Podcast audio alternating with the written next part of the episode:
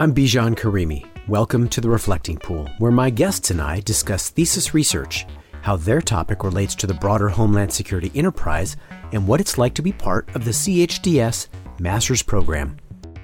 John Flynn is an assistant chief with Yonkers New York Fire and has been a member of the department for 31 years, following in his father's footsteps, who retired as a captain. His grandfather was a Yonkers police lieutenant so the Flynn family has been synonymous with public safety in Yonkers for the better part of a century.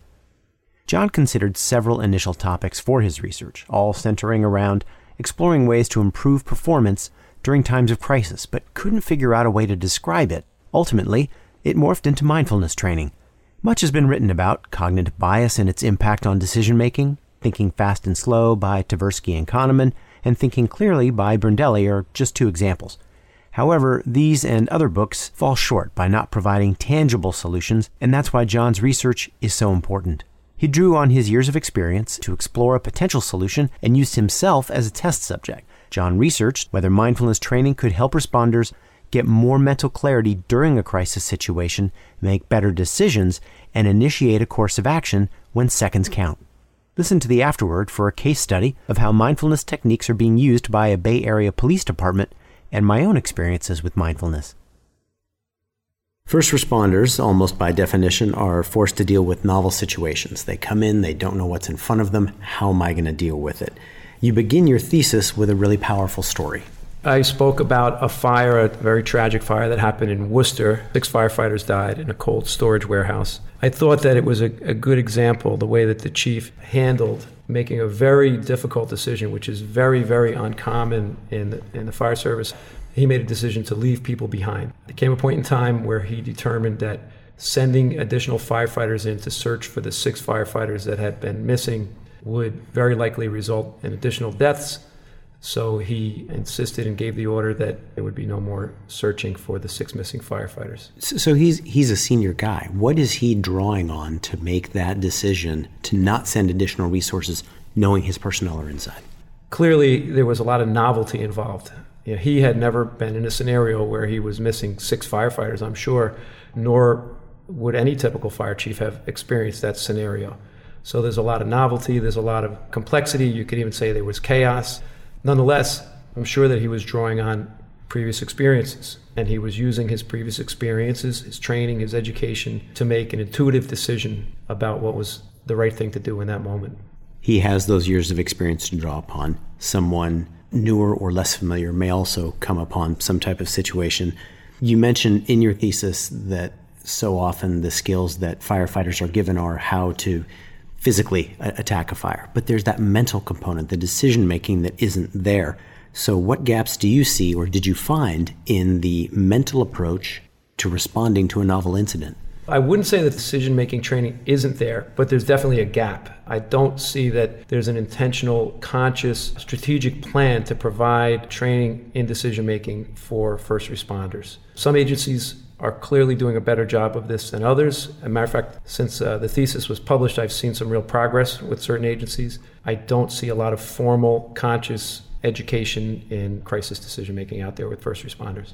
The International Association of Firefighters say the most important skill to successful incident command is decision making. Yet most first responders often focus on tactics, not on the decisions that are being made.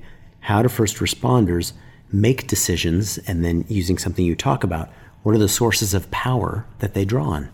Sources of power, I use that as a, a phrase to describe the knowledge, skills, and abilities that first responders draw on to make effective crisis decisions. Knowledge is an easy one. We train, we educate ourselves, and physical skills, psychomotor skills, you know, raising ladders, shooting a, a weapon, physical confrontations. These are obvious things to train on and educate oneself on the ability to make the decision, to make the right decision in a crisis, is something that most departments don't seem to be focused on to the extent that they provide training and education in how your brain works, how your emotions work, how your physiology works during a crisis, how to know yourself, how to be aware, self aware, different techniques that can be used to train yourself to think more clearly in a crisis and to see where uh, the pitfalls may be and to make most effective decision. Why do you think that firefighters aren't getting the training they need in some of this decision making? The thesis was really targeted towards first responders. I may have talked a little bit heavy about firefighters in there because I am a firefighter, but I think it, it's applicable to all first responders. People oftentimes think they're making good decisions. They're unaware of their own implicit biases. They're unaware of the effect of stress on decision making. They know that stress affects decision making, but many people in the first responder community have not come across literature or information that describes specifically what is happening and that specific techniques that you can implement to manage the stress or the emotions and make more effective decisions part of your research, you look at what are the different definitions. I think you talk about five. What's your definition? What's the one you go to as the elevator speech? One that I like would be the awareness that arises through paying attention on purpose in the present moment, non judgmentally. Another would be intentionally being acutely aware of what is going on internally as well as externally without reacting. The most pertinent characteristics of mindfulness are awareness and attention probably for about 10 years now, it's become sort of a pop culture thing. Some people in the first responder community can be skeptical just because it's it's been a popular thing, it's a little woo woo, it's out there. So it's been a little hard to break through those barriers and, and explain exactly what it means. I actually think there's a better label than mindfulness. I use mindfulness in the thesis because there are mindfulness training programs, most of which are not specifically targeted toward first responders, but I was looking at would the existing programs that are out there be effective for first responders and or could we develop new programs? What I termed mindfulness training programs, though that maybe we could relabel and I'm stealing from somebody now, Jason Bresler. He's an FDNY firefighter, an Annapolis graduate. He is a Marine Corps officer. He's talking about optimizing human performance, and I, that would be much more easily accepted by firefighters, police officers, and so on. When first responders face a novel environment, chaotic environment, one of the things we studied is the Cynefin framework and this idea of sense making. And how do I see a situation and take actions ideally to make it better, but certainly not to make it worse. What would you say is the difference between situational awareness, some of what you talk about in, in your work, versus sense making? Situational awareness is something that virtually, I would imagine, every first responder would be aware of. And I describe it as understanding the environment you are in and or the problem you are confronted with and being able to accurately predict future events. Sense making, on the other hand, is related to situational awareness, but it's more nuanced. Sense making is needed for wicked problems when you were operating in the Cynefin framework categories of chaos or disorder. Sense making involves social connections, emotional connections, and typically the way that we perform sense making would be by probing and then sensing and adjusting. It's also known as a ready, fire, aim strategy. Things are so chaotic or, or in the, the realm of disorder. The typical decision making strategies that we would use are not going to be effective because we really never come across anything quite like what we're confronted with. So we can't employ our experience or our education or training because none of it is applicable to this environment. Part of the thesis was to make first responders aware that there is this thing called sense making, that situational awareness is going to work 99% of the time but you need to be aware that when you enter the realms of the chaotic or disorder, that strategies that you normally use are going to be ineffective, and that you you really need to think ahead of time about the tools that complexity theory and sense making make available to you. So then, link for me sense making and mindfulness as that next step. So mindfulness training would help an individual to be a better sense maker for many reasons, but emotional detachment would be one, self awareness would be another one.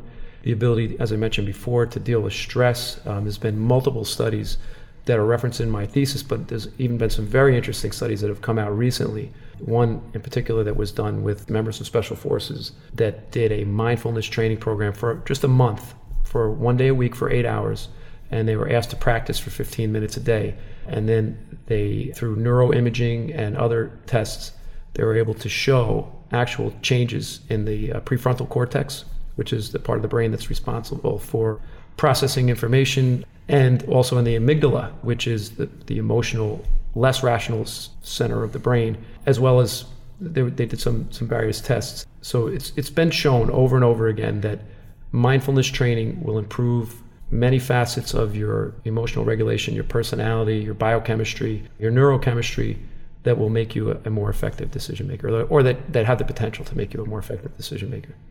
you talk about a whole host of different mindfulness based trainings MBSR, MBRT, MBAT, they kind of go on and on. What type of behavior changes do these lead to?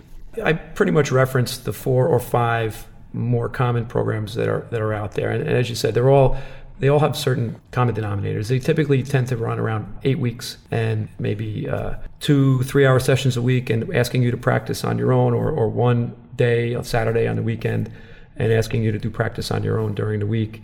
Some of them are backed up by good studies, some of them are not. The studies that I've seen and that are referenced in the thesis talk about changes such as lowering of cortisol levels, cortisol being a stress hormone, increase of neuropeptide Y, which is associated with, with more effective information processing and problem solving.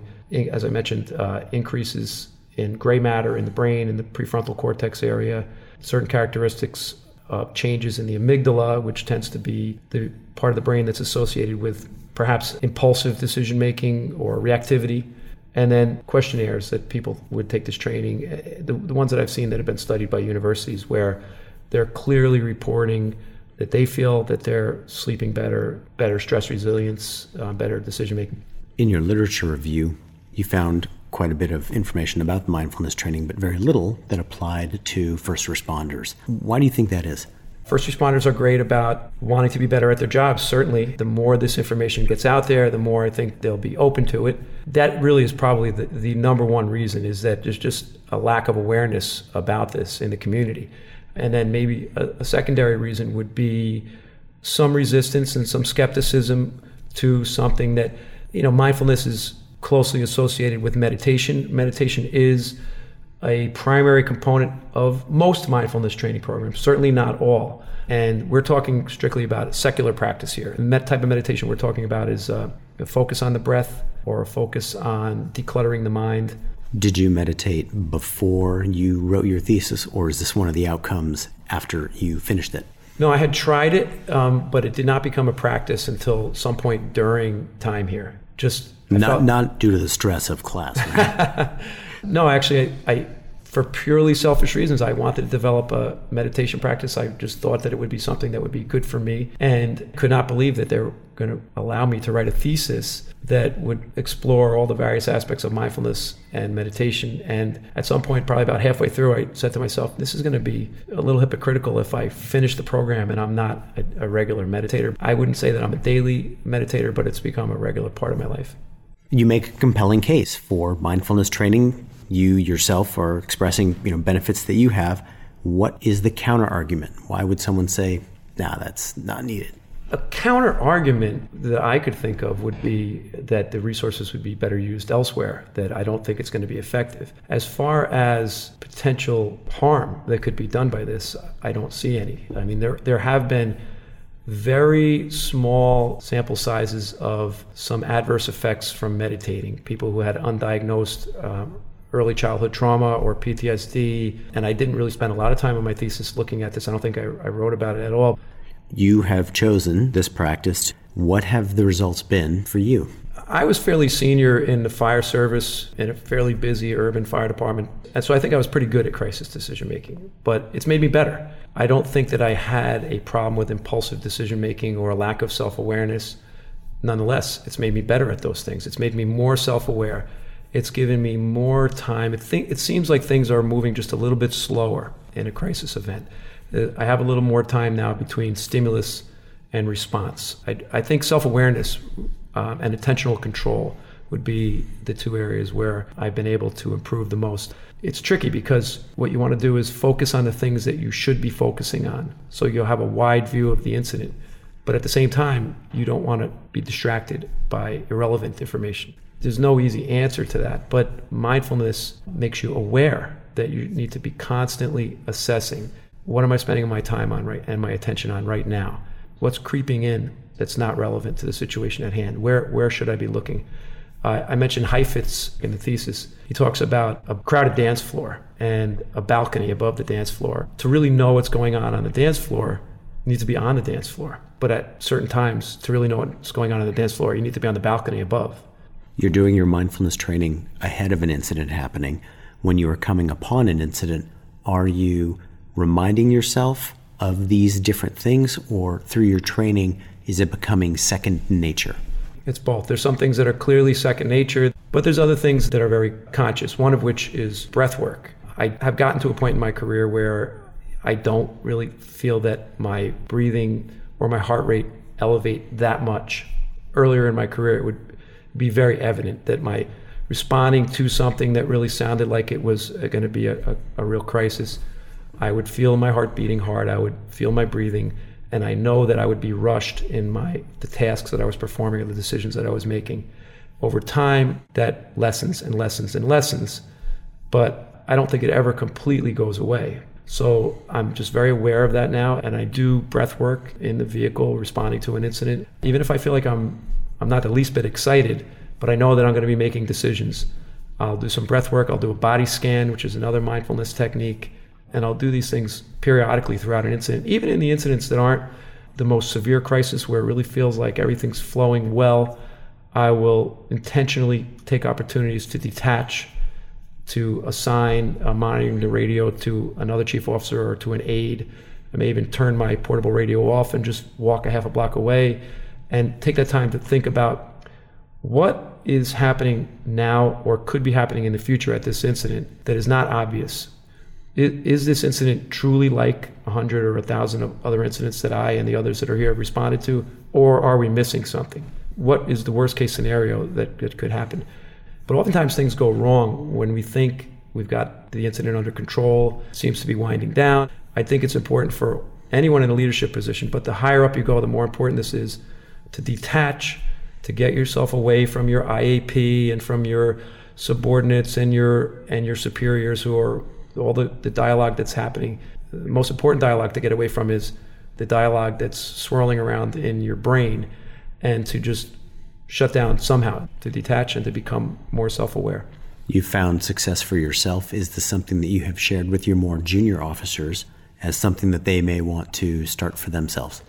I have. And I'm surprised at how receptive many of them have been. I'm not out there. This is not something that I'm. You know, I'm not in the training division of my department and not uh, writing policies about mindfulness. Just in conversation, I mentioned this to a few people, and it's spread, and I'm seeing some very good receptivity there.